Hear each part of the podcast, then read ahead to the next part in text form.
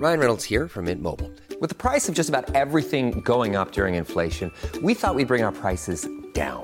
So to help us, we brought in a reverse auctioneer, which is apparently a thing. Mint Mobile unlimited premium wireless. Ready to get 30, 30, bit to get 30, bit to get 20, 20, 20, bit to get 20, 20, bit to get 15, 15, 15, 15 just 15 bucks a month. So, Give it a try at mintmobile.com slash switch. $45 upfront for three months plus taxes and fees. Promo rate for new customers for limited time. Unlimited more than 40 gigabytes per month. Slows. Full terms at mintmobile.com. The meta crisis is the multifaceted delusion arising from the spiritual and material exhaustion of modernity. Crisis is actually a structural feature of modernity. In other words, the whole idea of the modern world, how it was built, was one crisis after the other, crisis followed by solution, crisis followed by solution. This is how the political economy and powers that be mobilized themselves. But then what we're facing today is a sense of modernity ending. And then the question is, where does it end? I'm Sarah Wilson, and this is Wild, a show where we talk with the biggest minds in the world about the ideas that can help us love and save our one wild and precious life together on this planet. Over the course of the 100 plus episodes of Wild, we've covered a pretty full gamut of crises facing the world today. The rise in generalised AI, the climate crisis, of course, transhumanism, the collapse of critical and nuanced thinking, the sense making and meaning crises, our crashing into planetary boundaries and growth limits. The list goes on and on.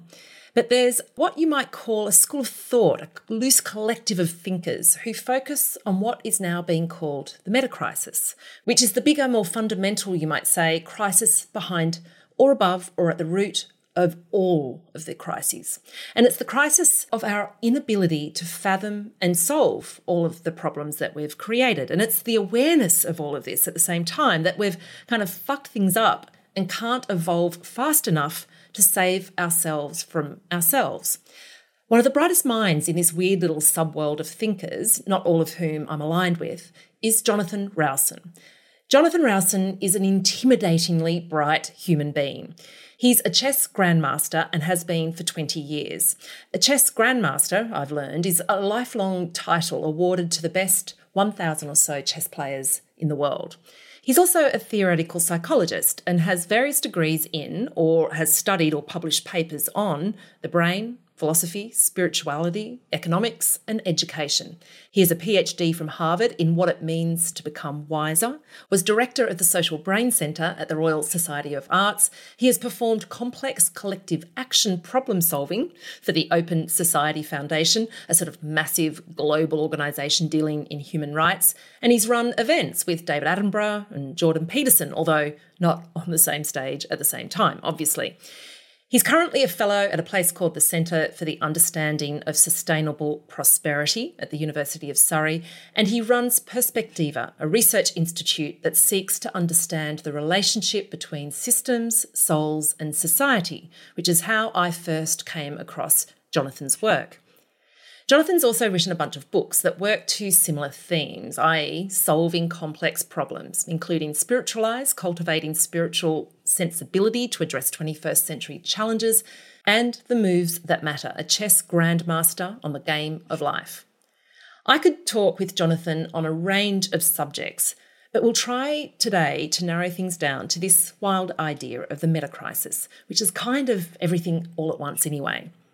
I've touched on this idea of the meta crisis in previous episodes where we've discussed sense making with David Fuller and a little more recently with Indigenous systems thinker Tyson Yunkaporta.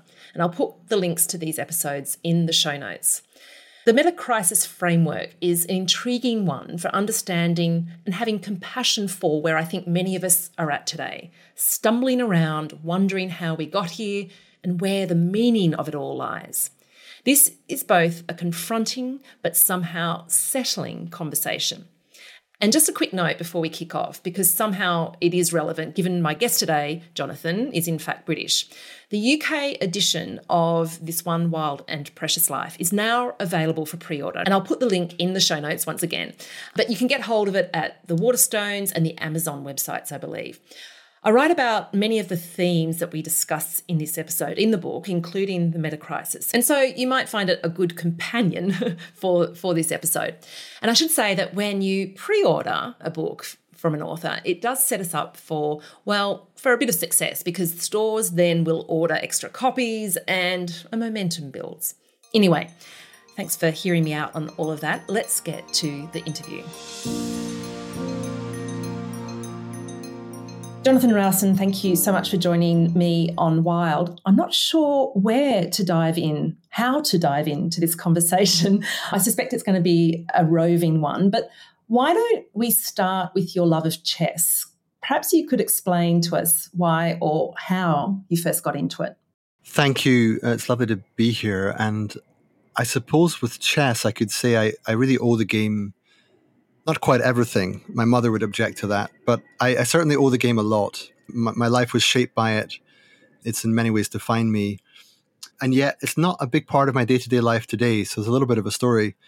I learned to, learned the moves like any other child when I was quite young. I think I was, and then I played with my brother in my family, my brother Mark.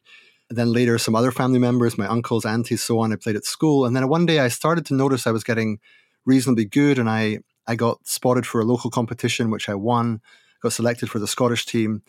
One thing led to another. And then around about the age of 10, 11, there was a lot of things happening in my family life. My father had mental illness, schizophrenia, and my you know, the marriage broke down. And I was a young child trying to make sense of the world, whose world had just kind of fallen apart. And around that time, too young to really talk through one's emotions, but chess acted as a means of sublimation, as a means of channeling the emotions through the game. I found there a world that made sense, a world where my efforts were rewarded, where if I applied myself, I got this extraordinary feedback that things worked, things made sense, a world that had its own rules that where you could predict what would happen. And that stayed with me. That sort of feeling of chess as escape, chess as therapy, chess as a way to understand myself, make sense of the world around me. And I, I got lucky along the way with some good teachers, and I, I once won a big book prize. which won, won me lots of chess books. And slowly but surely, I became a grandmaster, and I was a British champion for three years. I worked with the world champion Viswanathan Anand. I was never as good as him, but I was good enough to at least help him in some way. And yeah, it was a huge thing. And then somewhere around the age of give or take 30, I suddenly felt the appetite was dwindling a bit still loved the game, still good at it. And by around when I was becoming a father in my sort of mid to late 30s, I suddenly felt I'm not sure I can do this anymore. The game was still fabulously interesting, but it no longer felt really important. It no longer felt like where the world was at. You know, no longer felt where the where the action was. And so I gradually said goodbye to the game, and I wrote about this in a book called The Moves That Matter, which is about the journey I've just described. So that's a quick intro, yeah. Yeah, you've written quite extensively on how chess can be, or the, the, mindset of a chess player can be applied to problem solving and various things. And I know you've said that it simulates the conditions for a life of meaning, which I find really interesting. Could you explain what you mean by that? Well, chess is a, often understood as a sort of mini world. It's it's bounded in the way the Earth or the universe is bounded, although the universe arguably isn't bounded, but it's got this kind of sense of you're within something, you're in you're in a kind of universe. And it has rules, like life has rules, laws of physics or whatever. And then there are guidelines about how one ought to live, which are kind of like an ethics of some kind. And then there's the opponent, who is this constant source of friction, resistance, getting in your way, just like life gets in your way, and you can't always achieve what you want. Um, and in that context, the meaning is made by the relationship between your your mind and the game. So you've got the kind of sense of what you want to happen, and then the constraints of the context and the opponent's competing desires. And through that, you come to sort of want and desire things and care for things. Like you, you might passionately desire uh, to possess a certain square on the board. Now, that can seem a bit odd because it's so abstract and so unworldly. And yet it represents some, a real emotional need. And it's just that chess gives you a kind of capacity to experience it. I think the other thing that's going on here, and this applies to sport more generally, but maybe even more intensely with chess, there's something about the construction of mattering. I'll say what I mean by that. If you think about it, almost any sporting contest is turned into something that matters. And the more intense it matters, the Wimbledon final, the World Cup final, the more the spectacle is kind of heightened. The more you feel you've really got to watch and that every point kind of counts, right? What's going on with chess is that uh, the game is created as a like a, a theater or a spectacle for mattering. It's a place in your life where what you do matters. And that's kind of where meaning comes from. The sense that you see your own agency, your own efficacy in the world. And the game gives you that very, very tangibly. There's no weather conditions, there's no referee, there's not there's nothing getting in the way of the relationship between you and the outcome, apart from your opponent. So yeah, all of those reasons. Mm.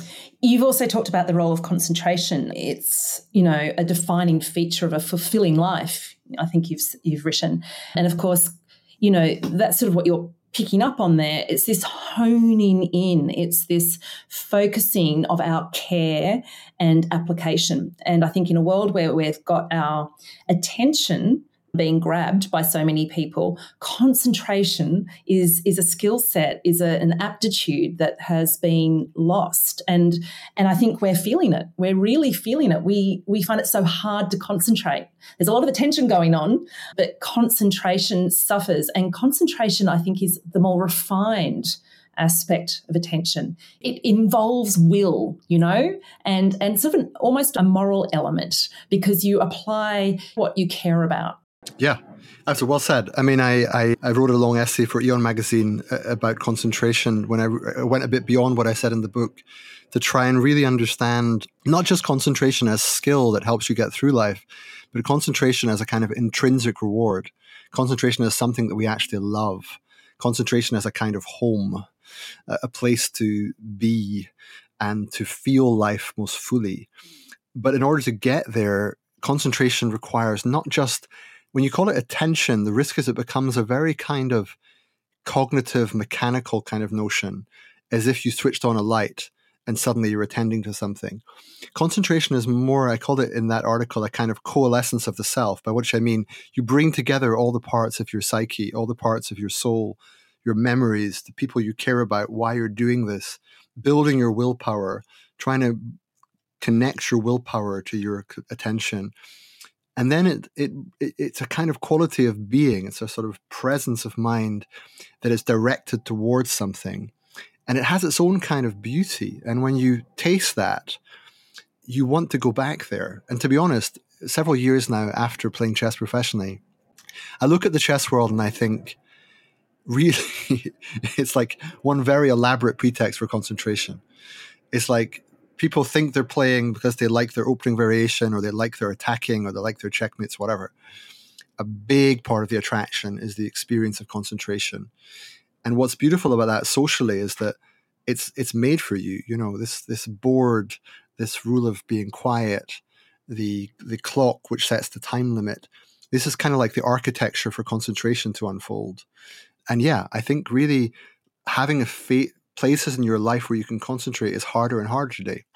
And it's a real problem because unless you can concentrate, in some sense, you're not free. You can't really direct your life. Yeah, you pick up on this a lot with the work that you've been doing more recently. I know you've done a lot of interviews and and work with Iain McGilchrist, whose work is just deeply profound and wonderful, and the work that he's done on the left and right sides of the brain. And his ideas are quite re- revolutionary and different to to what a lot of people think about when they think of left and right brain thinking. But it sort of ties into what you're talking about here with chess. On the one hand, you've got that left brain activity where you're honing in and focusing on detail. But then chess also involves an ability to pull back and access that right brain sort of thinking where you can pull back and see what the hell's going on and what matters and why the hell you're doing it. And also, you see yourself as an agent. Do you know what I mean? I am in the act of playing chess with this other person sitting across from me. I'm just wondering how important that pulling back is for life today. You know, it's, it's a skill set that we've lost, I think, in so many ways because so much of what we do is left brain centered. It's didactic, it's black and white, it's very much in the minutiae. And I know that myself and many people listening here feel that, you know, that sort of discerning thinking, that that thinking that goes to the heart of why are we all here and what's the bigger picture, it's been lost. Mm. Yeah. I mean, Iain describes this at length in his books that there's a relationship between the patterns of attention that we play and, and pay rather and the the way the world kind of unfolds the way the world manifests now exactly what that relationship is is, is complex and you know he, he writes about that in detail but there's no doubt that the world that we know is constituted in large part by how we pay attention and what we pay attention to what you describe is true about the need to back up, see the big picture, get things in perspective and context. However, it, while it's true, there's something I'd add to it, which is that I think what Iain's work describes is also a kind of it's both left and right in a, in a non-trivial way, and Iain's always very keen to impress upon people that he's nothing against the left hemisphere, right? Because the the way this plays out in the public conversations that I've been part of is that people get down on the intellect. They say all this attention to detail, all this focusing in, it's the part of the problem.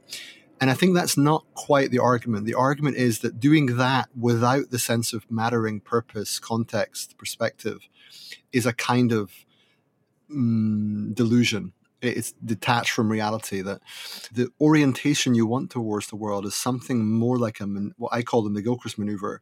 Iain finds it funny. He humors me with this. But the way to see it is that ideally you your natural state of attention is a kind of showing up to something a kind of presencing this is this is what's happening here this is what this is the situation it's a kind of broad vigilant awareness of everything that's going on you're taking it all in checking it all out but then at some point you have to do something with that context and so you zoom in you get this capacity to whether it's a word or an apple or a tree or you know whatever it is you zoom in. And then the key is okay, now that you've zoomed in, what are you going to do? Then you back out again, right?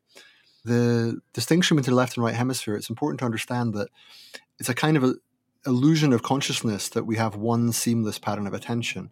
What's really going on is these two things are constantly in play, that we're both, we're zooming in and out all the time, but we don't really notice it. And Iain's point, and I think it's a point that's now widely shared, is that our culture is becoming sick partly because it's it's zooming in but not zooming out. It's not that it's wrong to zoom in, it's that it's wrong not to take a sense of context, perspective, purpose as you zoom in, and then it's important to look at the particularity of the thing because that's what that's what you get when you really pay attention, not to see everything as a kind of version of something else. So this is why we call attention a more a moral act. That's the that's the the language we use in the series with Iain that actually how you attend to the world shapes the world that's brought into being. Yeah, that's a wonderful line. And I've become familiar with it from listening to your various discussions with Iain over the last sort of oh, three, three to four months. I don't want to stay on the chess stuff for too much longer, but there is a, a move or a chess dilemma that I think actually leads us into the main part of our discussion today. It's called, is it the Zugzwang? Zugzwang, yeah, yeah, yeah. Zugzwang, a German word, of course. Yeah, you'd be familiar with it because it's a it's a common one, or it's a, a common dilemma, a particularly tricky dilemma in chess. And from what I gather, it's where you it's your move, so you have to move, but there's no good move available to you. And I think in many ways it sums up where many of us feel we are at in the world today. You know, we feel that there's no right move that we can make. It feels like we've exhausted all of the options. And I'm wondering if you can explain how chess might provide an insight on what one does when one must move, but there doesn't seem to be a good move available on the board. Well, there's a few things there to say. One is, in a chess context, the key is not to get into Zugzwang. It's it's okay. it's a sign of it's it's it's the first. It's like that that old joke about somebody asking for directions, you know, I want to get to this other place. And they'll say, well, in that case, I wouldn't have started from here. You know, it's like too late. You're already there. So in the same way with, with Zugzwang, it's like you want to avoid it, first of all. When you're in Zugzwang, usually it means you're decisively busted, that you have to move, but the move will destroy your position. There is, however, something called reciprocal Zugzwang, which is a slightly more complex notion. And that's where whoever's move it is, is busted. So, in other words, you can show the position and say who's winning, and the answer, the, the answer to the question is, well, it depends whose move it is. And now, how does this help us today? Well, it depends what we're talking about, really. And this is a good bridge to the other things we need to speak about. There's the global predicament as a whole, but no single individual is responsible for all of that. No single government is responsible for all of that. So when we're talking about the position, we have to be clear which game we're talking about because there's the global problematic, but then there's also sort of national conundrums, and then there are social issues, and then there are personal issues. And I would say usually the way out of Zugzwang is to shift the scale. If you feel as though there's a problem at the personal level, shift it to the social level. If you feel there's a problem at the political level, shift it to the geopolitical level. Usually, the way out is a kind of shift in the frame of reference like that. Okay. All right. Well, it's probably the right time to bring in what I really want to talk to you about, and that is this idea of the meta crisis. It's a term that has been brought up a few times by other guests, but we haven't done a deep dive into what it's all about. And I've been saving it up to, to have this discussion here with you, Jonathan, because you've written about it quite a lot, but you've also spoken to a lot of people who are experts in the realm. I feel that we're definitely at a stage where we feel that all the normal moves, the moves that we used to make, have been exhausted. And the approaches that we've been using to date are just no longer work. And they've landed us in a hell of a lot of trouble. At the same time, we need to pull back. We need to see the whole game and see all the intertwining systems and, and dynamics and get a meta perspective. I could go first and give you my understanding of it, and that might be a good pivot point. You can then correct me from there and build on it. Would that work? I, I wouldn't dream of correcting you, but I'll certainly add if I can. Yes, go ahead. Okay, so my understanding of what the meta crisis is is that we've got a whole clusterfuck of various crises you know, generalized AI taking our jobs, potentially our entire existence, nuclear threat that still hovers. We've got the climate crisis or climate emergency, or whatever we want to call it. On top of that, there's pandemic risks. And then we've got sort of all this fragmentation and polarization. The ways that we are dealing with our problems are also part of the problem. And so, broadly speaking, the meta crisis is kind of the, the crisis that sits above or below or you know encapsulates all of this the all of itness. And essentially what it is is a crisis of our inability to both fathom what the hell's going on because it's so bloody big and also to solve it. Our consciousness and our systems are incapable of actually working through all of this stuff. It's actually also created it in the first place. And we have an awareness of that and that is the meta crisis. That's the bigger, more broader fundamental crisis. Go forth, Jonathan. Well, I would say, I mean, bravo. I think that's a pretty good summary and good permission to kind of give my own take on it because I think that introduces the field. So I'm conscious to keep all of your audience on board, and I'm, I'm sitting there thinking of how to explain this in a way that really carries the weight of it and the depth of it and the importance of it and, and it values the relevant distinctions, but also keeps it at some sense real. So let me say this. In order to make sense of metacrisis, you first of all have to understand why not just crisis? What's the limitation with crisis? Crisis has a history. The idea of crisis has a history. It goes back to Greek medicine, to the turning point or the bifurcation point of a disease. It also goes back to Latin jurisprudence. It's about making judgments and decisive moments where people are called upon to decide because if you don't decide, something will go wrong. It's also there in kind of Christian end of days narratives, Christian judgment. And this is something to do with in a Christian context, people living with the prospect of judgment as an everyday feature of their consciousness. So you sort of live knowing that at any moment you might be judged, right? These three deep roots in medicine, law, and theology, uh, in Greek and Latin, and in kind of Christian thought, mean that crisis has really got a very rich heritage. So much so that when you look through the history of ideas and see how crisis is used, you see it in places like Karl Marx, you see it in Jean Jacques Rousseau. You see crisis used to describe the economy. You see crisis used as a basis for war. Over time, you begin to see that crisis is a kind of method. Crisis is used by the powers that be to set the agenda and shape the argument and make some things possible that wouldn't otherwise be possible. So that's the important thing to understand. But here's the thing crisis has become saturated. There are so many crises, right? I could list them and you've listed some, but even just the juxtaposition of crisis with another term. So we have climate crisis, obesity crisis, cost of living crisis, refugee crisis, economic crisis, financial crisis, political crisis, yada, yada, yada, yada, yada, right? Go on and go on. Lots and lots of crisis. And some people are like, oh, come on, enough crisis already, right? We're done with this. They can't all be problems. And this is why people reach for these prefixes. Now, I should say here that, and I'll come to metacrisis, I'm keeping the audience hanging.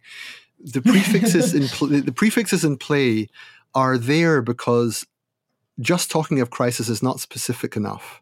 People recognize they're they've multiplied. Not only have they multiplied, but they're also enduring. Now, this is interesting vis-a-vis the word crisis because what a crisis is meant to be is quite localized and quite temporary that's the meaning of crisis. If you have a crisis in your personal life it's personal to you and it's something that's meant to come and go. What we have in the world now is something less like a problem more like a predicament and less like one thing more like many things. That's why people are coming along and adding these wor- adding these prefixes to the word crisis. So if you think metacrisis is overly fussy and like arcane and like too much jargon it's worth reflecting on the fact that it's not by accident that it's there.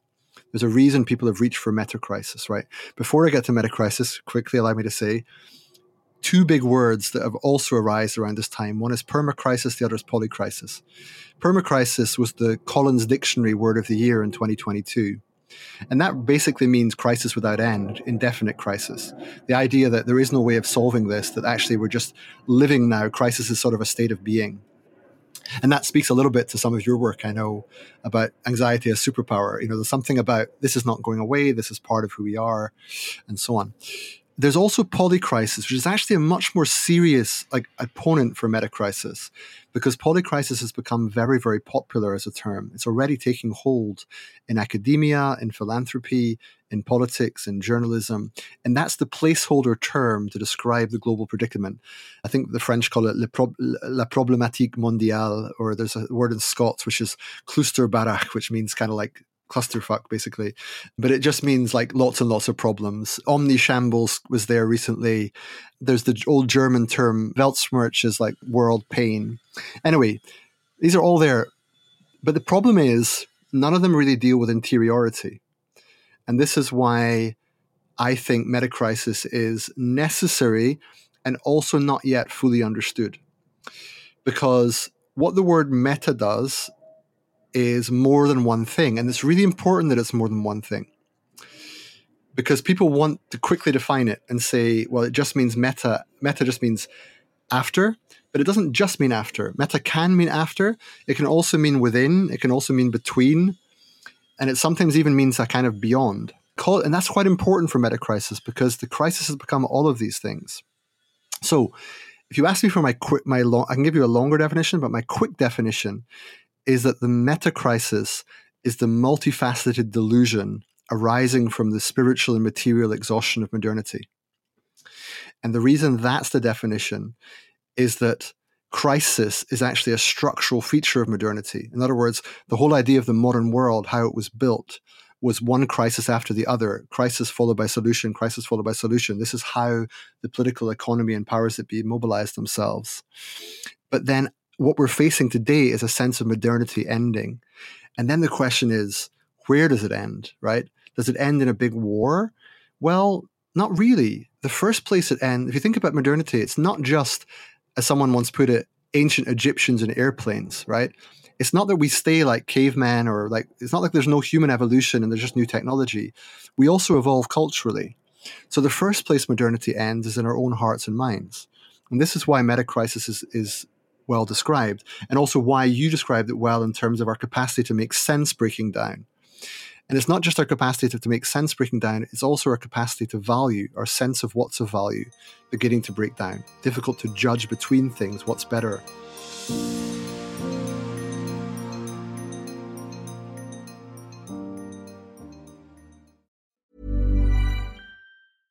Hey, I'm Ryan Reynolds. At Mint Mobile, we like to do the opposite of what Big Wireless does. They charge you a lot we charge you a little. So naturally, when they announced they'd be raising their prices due to inflation, we decided to deflate our prices due to not hating you. That's right. We're cutting the price of Mint Unlimited from $30 a month to just $15 a month. Give it a try at mintmobile.com slash switch. $45 upfront for three months plus taxes and fees. Promo for new customers for limited time. Unlimited more than 40 gigabytes per month. Slows. Full terms at mintmobile.com. A new year is full of surprises, but one thing is always predictable postage costs go up. Stamps.com gives you crazy discounts of up to 89% off USPS and UPS services. So when postage goes up, your business will barely notice the change. Stamps.com is like your own personal post office, wherever you are. You can even take care of orders on the go with the mobile app. No lines, no traffic, no waiting. Schedule package pickups, automatically find the cheapest and fastest shipping options, and seamlessly connect with every major marketplace and shopping cart. There's even a supply store where you can stock up on mailing supplies, labels, even printers. Stamps.com has been indispensable for over 1 million businesses just like yours. All you need is a computer or phone and printer. Take a chunk out of your mailing and shipping costs this year with Stamps.com. Sign up with promo code PROGRAM for a special offer that includes a four week trial, plus free postage and a free digital scale. No long term commitments or contracts. That's stamps.com code PROGRAM.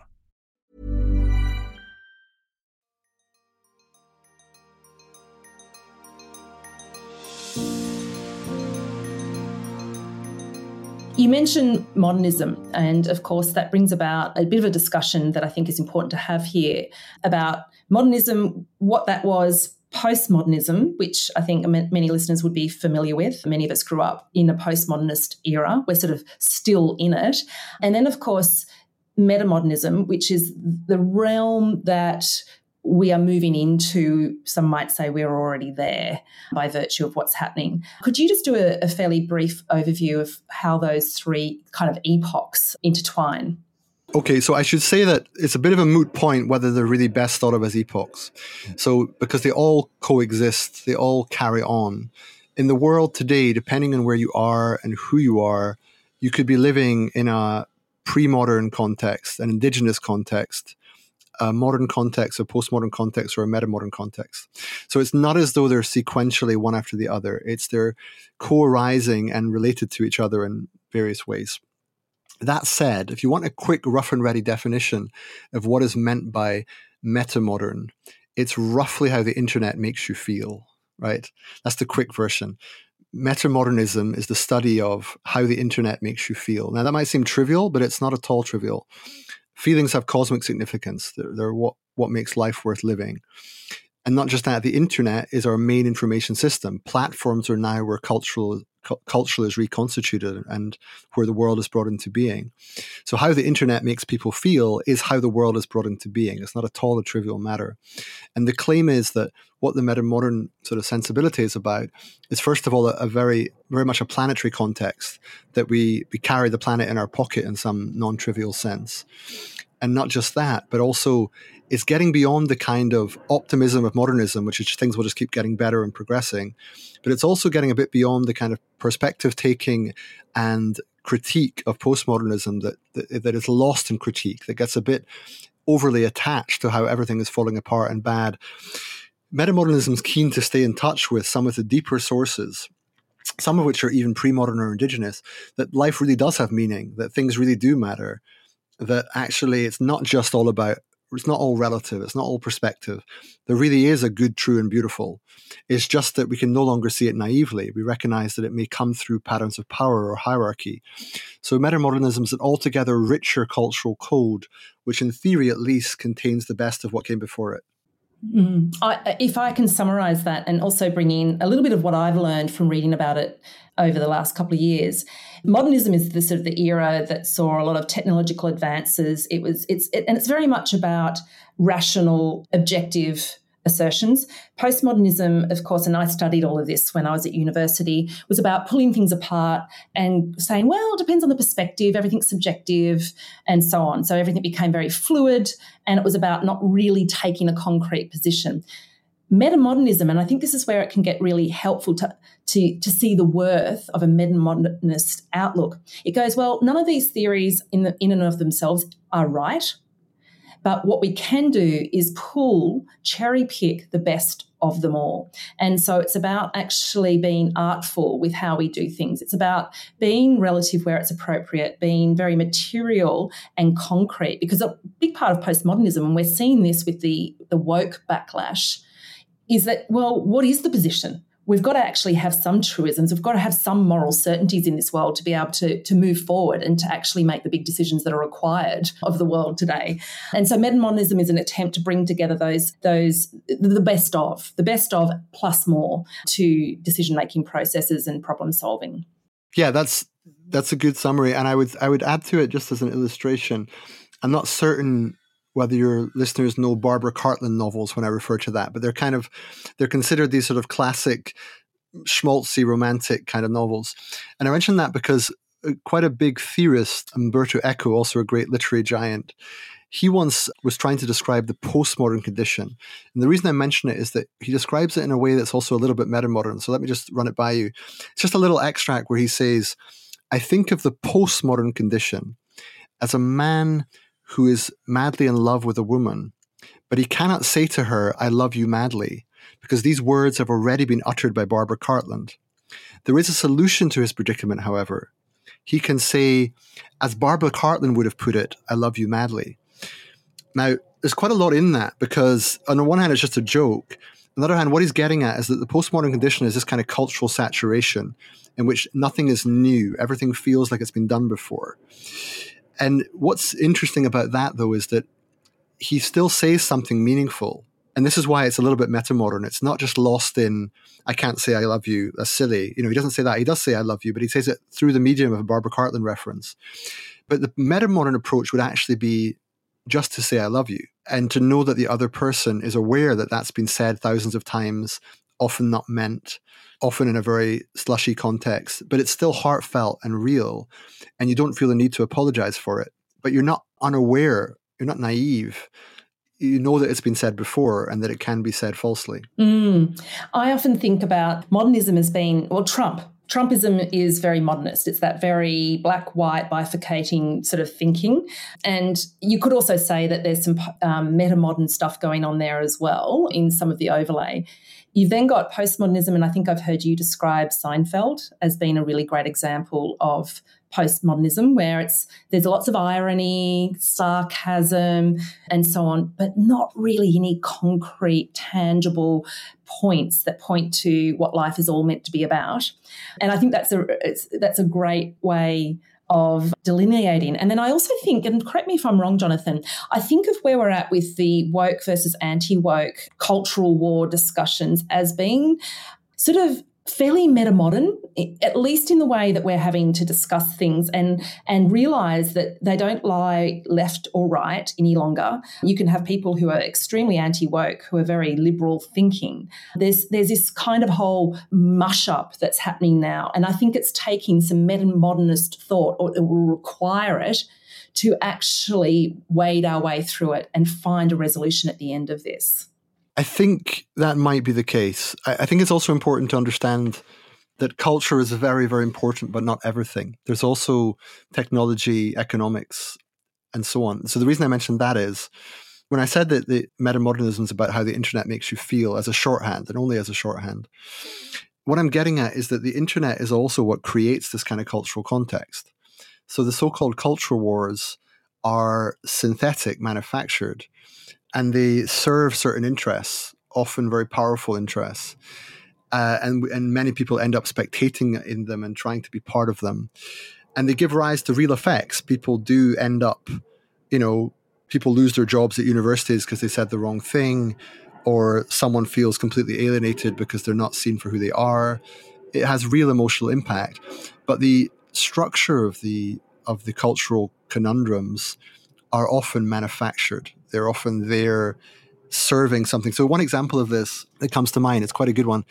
A few months back, maybe six months or so, Andrew Tate, the notorious misogynist, I think some would say far right, although I think the political spectrum is broken. But anyway, for now, far right, sort of Pied Piper of sorts for young men.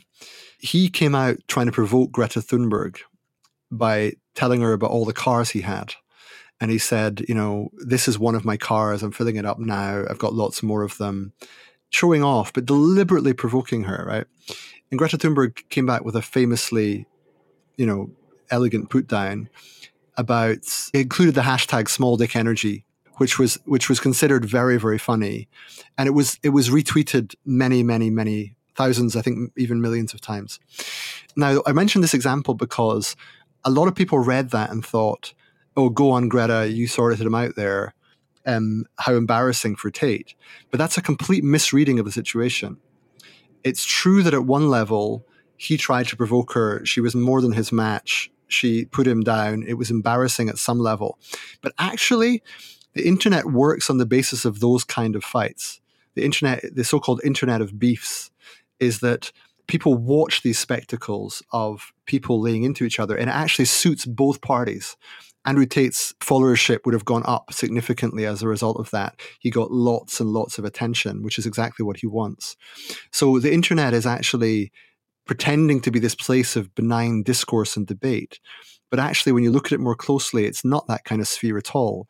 It's a sphere where power is being heavily concentrated in one or two areas, and it's being concentrated on the basis of conflict and the perpetuation of conflict. And so I say that in response to your answer about metamodernism, because it's true that the metamodern is is somehow available to us to sort of find a more complex response. But it's also true that the meta-modern condition is one of having to contend with this stuff. Yes, it's it's not just a solution, it's also a description of, of where we're at. I want to take a slight deviant direction here. Another thing that you write about a lot is the fact that we're between two worlds. And there's a collapse occurring with the old way. So, all of the systems, particularly the financial, economic systems, and political systems that defined our world, particularly from about the 70s and 80s onwards, are no longer able to contend with the conditions that they created, you know, in and of themselves. So it's not able to cope with the technological advances. It's not able to cope with the fact that we've wound up consuming our own ecosystem, nor the, this idea of the rivalrous systems. And that's something that I think a lot of us are aware of that the old way just can't hold any longer. Yet the new consciousness, the new way of doing things hasn't arrived yet. And so we're in this in betweenness. And so I suppose in many ways, it's a fork in the road, road, moment, which is exactly what a crisis is. It gives you the opportunity to define something better, you know, or it, it, it spells our absolute demise. It, we're kind of in a position where we're going to go one of two ways. And I think a lot of us are aware of that.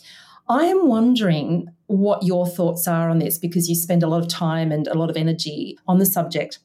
Is a complete overhaul required? Because a lot of meta modernist thinking talks about this a new consciousness and a completely new way of seeing education, a new way of talking and making sense. You know, it's it's about an absolute overhaul in all the ways that we do things. Is it required? And if so, can we do it in time? Because I think there's, you know, time is of the essence. You know, from a climate perspective, it really is sort of seven to eight years in which we're going to have to do a turnaround. I think AI, it's, it's probably even shorter. Or am I missing something fundamental here? Well, thanks for the question. And it's, in some ways, the question. And I think my quick answer would be it's it's not so much that you're missing something. It's more that we have a greater degree of choice about how we see things than we like to think. It's not that there is one fact of the matter. We have to sort of choose our frame of reference. And there are many for whom the crisis frame really doesn't cut it, who feel that it's the wrong place to start let me stay with the between worlds frame for a second. So, th- th- this expression, a time between worlds, I owe to my friend Zak Stein, who wrote a book called Education in a Time Between Worlds. But of course, the notion of betweenness is a broader notion. It's the liminal in anthropology which by the way in anthropology is quite elegant because it's it's to do with an ethnographer who's studying like a tribe or an indigenous community of some kind who is neither he's there for long enough that he's no longer in his own culture nor is he part of the other culture. So it gets to the sense of betweenness. And a lot of people feel that way today. My colleague Ivo Mensch said collectively we're living a life that no longer exists. And I sort of know what he means. I here in London I'm a father of two boys I have a mortgage. I'm, I'm basically complicit bourgeois citizen. I'm living the life that is not sustainable, that is collapsing around us. And yet I find I'm so entrapped in it that I there's a sort of dissonance between a lot of what I say in my work and how I live day to day. Do we need to change everything? Well, this is right at the heart of where my current inner life is because if you ask me intellectually, I say yes. The converging pressures that give rise to the meta crisis call for a different kind of cultural code. They call for a different metaphysics, different view of the world, different view of what life is for, who we are, and so on. Big picture transformation, yes. However, if you ask me more pragmatically, politically, as somebody who cares about the day to day life of me and people around me, I'm less revolutionary. I'm more small c conservative. I distrust grand revolutionary schemes. I am not sure it would lead to a better world at all. I think what we're looking at is a need to really reckon with the fact that conventional wisdom is no longer wise, but at the same time to temper our revolutionary impulses and recognize that there's a kind of hurry slowly injunction. Perspectiva, the organization I run, we call ourselves an urgent 100 year project for that reason. It's both urgent and long term because what's going on is you can't overnight change who we are. You know, we have habit energy, we have expectations, we have social norms. These things are not going to very rapidly change. They can change. And I think that there's certain hope that people will, begin to see themselves differently, see the world differently. You, there's a lot of evidence of this in people under 30 not being as economically motivated as prior generations, although there would be a sociological critique of that, saying that's just because they can't afford anything. So, I mean, there's always a counterpoint. It's always a complex picture. But if you're asking me, does the meta crisis mean some radical reappraisal of what a human being is, what we're living for, for at a scale of about 8 billion plus people? I want to say yes and no. I want to say yes because without that kind of transformation, we're not going to contend with ecological collapse. We're not going to manage technological development adequately. And we're not going to create a new economy that serves 8 billion people instead of being plundered for the super rich. But if you ask me more pragmatically, I want to say no, because it's very hard to change the world at that scale without extraordinary violence that really you have to bring people with you if you're any kind of Democrat, if you're any kind of Democrat who believes that you need consent and, and agreement, you'll want to persuade people and bring them with you. So it starts with things like economic growth at the moment is still a public policy imperative in most developed democracies. If that begins to change and you actually have people who are saying, I don't mind that we're not growing anymore. You know, for to give you a quick example, in the UK, you know, we're facing a kind of low level recession. We've had to deal with Brexit and the fallout of that. We've had the pandemic. The economy is really struggling. We have high inflation, high interest rates. However, we're not poorer than we were like 20 years ago. And 20 years ago, we weren't doing that badly. And so there's a sort of perspective shift. It's like we don't have to keep on constantly growing for our day to day well being. We only have to do that because of macroeconomic indicators and the political pressures they create. What does all of that mean? It means this is the metamodern predicament. It's both and. It's like you've got to you feel them both simultaneously, reform and revolution, and it's then it becomes a matter of context. This is why I one last thought before you come back. The the problem with scale is that we now live with a big schism between our sphere of concern and our sphere of agency. Right? Our sphere of concern is the whole world, the climate crisis, AI, and so on. Our sphere of agency is our immediate surrounds, our organization, our network. And the gap between what we and the we is very problematic because it means 101 things can do and what we want to do is huge. So somehow we have to keep the big picture in context where we're trying to get to, the kind of vision, the, the, plan. But at the same time, we have to be quite modest and human and humble and kind and careful about how we go about that in our day to day life. Mm. The the both and lesson there, I think, is really really fundamental, and I'll come back to that just in a moment. But I feel the same way. I feel very conflicted. I feel that revolution is required. I feel that a complete about face is required if we're going to to shift in the way that everybody's saying we're going to have to shift. At the same time, I know that it's not going to be possible. We're not going to be able to steer this massive ship, you know, 180 degrees, do an about face in the time required. And it's it's so, so difficult to find a place to land in that schism. For me, though, and I suspect it's the same for you, you've then just got to go deeply spiritual to be able to cope with that and to see something broader and bigger and more beautiful to to what is going on and i think that's probably also speaks to you've written an essay on this it was part of your spiritualism project i think and it was titled why we've never had it so good yet everything has to change and it refers to this the sort of Steven Pinker et al. theories about how, you know, global poverty, you know, is down, starvation rates are down, there are less wars. And yep, we can add all of those things up, although I wonder whether those figures are about to shift. But the point is, for most of us, it misses something really fundamental, and that is there's a deep sense of despair. There's a lack of meaning. You know, a lot of people in this realm are calling it the lack of meaning crisis. And I think that's at the heart of, all of this. So, as we sort of wind up this conversation, I would love for you to talk to where the spiritual element comes into play here.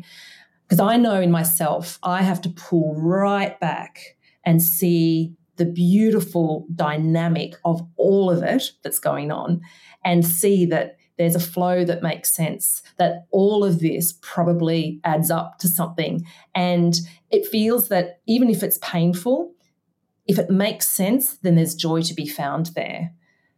We're so lucky to be alive. We're so very lucky to be alive. And if we're alive and well, all the more lucky.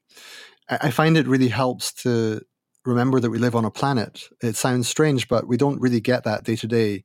You just close your eyes and think for a second how bizarre it is that we're in this cosmic context, not just across the the oceans and the continents and the eight odd billion people and all of the more than human world there, the the mushrooms, the the animals, the uh, trees, and so on, that, that we're part of that life, right? That's one thing that we're this ex- extraordinary miracle. But more than that, as human beings, we've developed the capacity for language, for consciousness, and culture, which we don't know. There could be many such places across the galaxies, but it might be that we're unique it's also possible that this is a, a rare achievement and a, all, all the more precious for that. And that applies both to the planet, but also to each individual life. And I think I find the meaning in, in, in several different places, but one of them is in finding your own uniqueness. If you do this wrongly, it becomes a kind of narcissism of small differences. You know, like I like two and three quarter sugars in my tea or whatever because I'm so important. You know, not like that. It's not it's not like something that you do. It's something about finding your place in your historical context. The meaning comes from looking deeply at we call it realization, three meanings of the term. One is what's going on, the realization of what's happening, right? To contend with that. That's a kind of encounter, an existential encounter. What's going on in the world? Wake up to it. The second is to realize the self, who are you today? What are you responsible for? What are you being asked to become? What is your calling? What do you feel drawn to? And move into that. And the third is, what are you going to realize in the world? What are you going to make manifest? What is your role to bring into being? And somehow, when you focus on these questions of sort of broadly getting real, becoming real, and making real, life becomes all the more vital, all the more alive. And I think in that context, there's a there's a whole question of what it's all about more broadly. You know, do you feel that we are an accident? That, that this this sort of history and evolution that gave rise to your life is just a fluke, or do you feel there's some deeper cosmic purpose unfolding through you and through all of us? Personally, I feel the latter and and I feel much more comfortable thinking in terms of consciousness as a real feature of life, value as an intrinsic property of the universe, the sacred being something deeply important and real. And I don't mind bringing those things into being, but we all have to find our own way in that context. And I think it's the only way, really, to actually be awake to the problems of the world while also living a life that makes sense in the context that you have not to not to tire yourself out, burn yourself out trying to solve every problem because you can't, but to find what's yours to carry and carry it. That's a really lovely way of putting things. I want to finish with something that kind of relates to that. And it goes back to what you said before about you know, this and uh, rather than this but. And I think there's a term that you've used where you've you've listed a bunch of sensibilities. I think it was on your Substack post. You've just joined Substack, and you use the term post tragic as a sort of a defining sensibility of this new era. And it's this idea that knowing life as tragic and beautiful, meaningful, and purposeful. And it, it, brings to mind, you know, Leonard Cohen's line, "The crack is, you know, where the light gets in." And I think Kahlil Gibran in the Prophet writes about the deeper the sorrow that's carved into your being, the more joy your being can contain. And I'm wondering if this is where you and all of us land here that the crisis is the point. It's going to be our grappling with it. It's going to be this meta crisis grappling that takes us to the joy that could, in and of itself, save us you know, this sort of deeper understanding. I mean, the meta crisis is at the heart of things, a sort of spiritual, a spiritual crisis. It's it's a really a, a sort of lack of meaning, a sort of a, a disconnect from from the matrix of what really matters to us as humans. And so maybe these crises, maybe the meta crisis is the thing, ironically, I mean, it's all very meta, that then in fact saves us by very virtue of what it's going to demand of us. Is this is this the reckoning? Is this what this reckoning is about? Will it bring us to where we need to be in the final in the final wash up? I mean, that's my hope, but I'm wondering what your thoughts are, Jonathan. I, I think I share a lot of your sensibility on that question. I think there's a feeling that there's something deeply meaningful about our plight today. The the sense of watching the world somehow unravel and trying to find our place in that is deeply meaningful it's not an accident that, although war is horrific and I've never been part of one, I've never experienced the gruesome horror of it. I wouldn't want to pretend I knew what it's like. But I know that many report as a deeply meaningful experience. It's not pleasant, it's not, you know, not happy, but it's intensely meaningful because you know that something really matters you're, when you're fighting for something and you're defending your comrades' lives and so on. We're a little bit like that today in a more secular day to day context. Those who are awake to the problems of the world do have this sense of responsibility to respond. Not everybody sees it the same way. Some are not really contending with bigger than self problems. Some are, you know, have their own problems. It's a luxury in some ways to be able to think about the problems of the world at scale, a privilege even. But the response to that privilege has to be one of mobilizing your resources, such as they are financial, intellectual, social, whatever they may be, to wake others up to the challenge of changing how we live at a scale that makes a difference. Is that our saving grace? I'm not sure, but it, it, it does mean that life, the so called meaning crisis, I'm less sure about. Personally, I think the problem with the meaning crisis is often a, a sort of a surfeit of meaning, that there's a kind of everything's in some ways too meaningful. It's, it can hardly bear it. It's just there's too much going on, too much to think and feel. I'd like to think, though, that the predicament the, the, the, the being the first the first generation who day by day in our portable electronic device can watch the the sort of world initially unravel and then perhaps begin to reassemble itself in a way that is better. I'd love to see that happen. Honestly, I'm not sure it will. And the post tragic notion that you began the question with is a way of being a bit tougher about that. It's not that everything will turn out okay. Much that you love will die. There will be suffering, darkness, unnecessary grief, tragedy of all kinds. But the point of the post tragic sensibility is that that doesn't render life meaningless or lacking in beauty. It's, it's our chances to sort of be awake to all of it.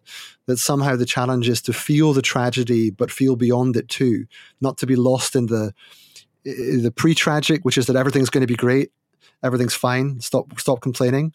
The tragic is, oh my god, I can hardly move, everything's so terrible. And then the post-tragic is something like, yeah, you're right, things are really bad, but things are also good, and now and now you have to get to work. Yeah, yeah, I think that's a pretty good note to end on. You know, I think the this and approach is is probably the surest ground to to stand on at the moment because you know there is so much going on, and we you know we'd be we'd be mad and we'd be very saddened to fight it. We've got to be in it, and there's the choice there's the choice there to find find it beautiful and to find it meaningful. Jonathan, thank you so much for having this discussion. It meandered. It was it was meta, but that was the whole point. So, yes, I'll put in the show notes where people can find more of your musings on all of this. It's important stuff, and thank you for, for, for leading many of these discussions. Pleasure. Thank you. It's a great pleasure to be here. Thanks for inviting me on. With some of these wild episodes, I land at the end of the conversation and I truly have nothing more to add. And I guess this is one such episode. I will perhaps point you to some extra listening that sort of speaks to some of the themes that we discuss in the conversation.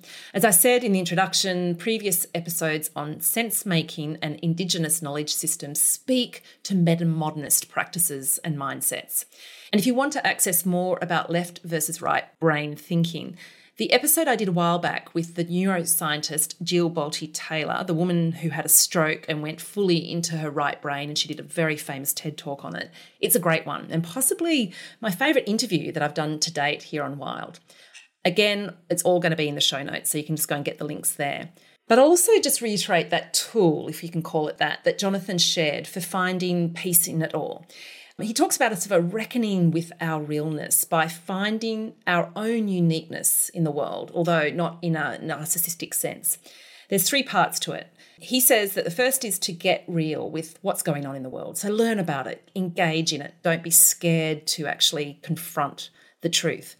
Then get real with who you are. What's your calling? Why are you here? And then thirdly, get real with what it is that you will realize in this lifetime. What is it that you uniquely can bring into the world? And then go and do it. And just a reminder a crisis, as Jonathan explains, is not a catastrophe per se. It's a fork in the road moment where we must decide. It's defined as the necessity for judgment in a state of suspension between worlds. And we can go either way, right? It's a fork in the road moment. And as I've heard someone say, I think I read it somewhere on Perspectiva, to experience a crisis is to inhabit a world that is temporarily up for grabs. I think that's a good thought to, to leave you with. All right, keep it wild. Keep giving me feedback over at Substack. That's where I interact with people these days. Again, link in the show notes. And a reminder to my UK friends you can pre order this One Wild Precious Life and get it a week early. Um, the link's in the show notes. Go to Waterstones or Amazon, their online sites. Have it there right now. Speak to you next week.